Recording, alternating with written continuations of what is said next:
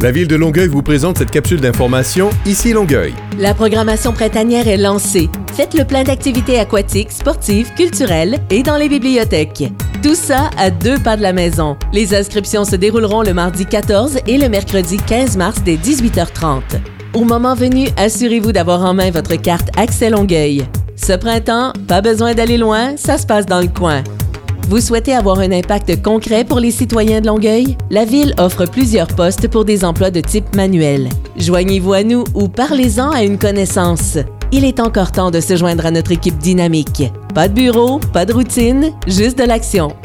Dans la nuit du samedi 11 au dimanche 12 mars, nous passerons à l'heure avancée. À 2 heures du matin, nous ajouterons une heure à nos horloges. Lors du changement d'heure, il est recommandé de vérifier le bon fonctionnement de vos avertisseurs de fumée et de changer la pile.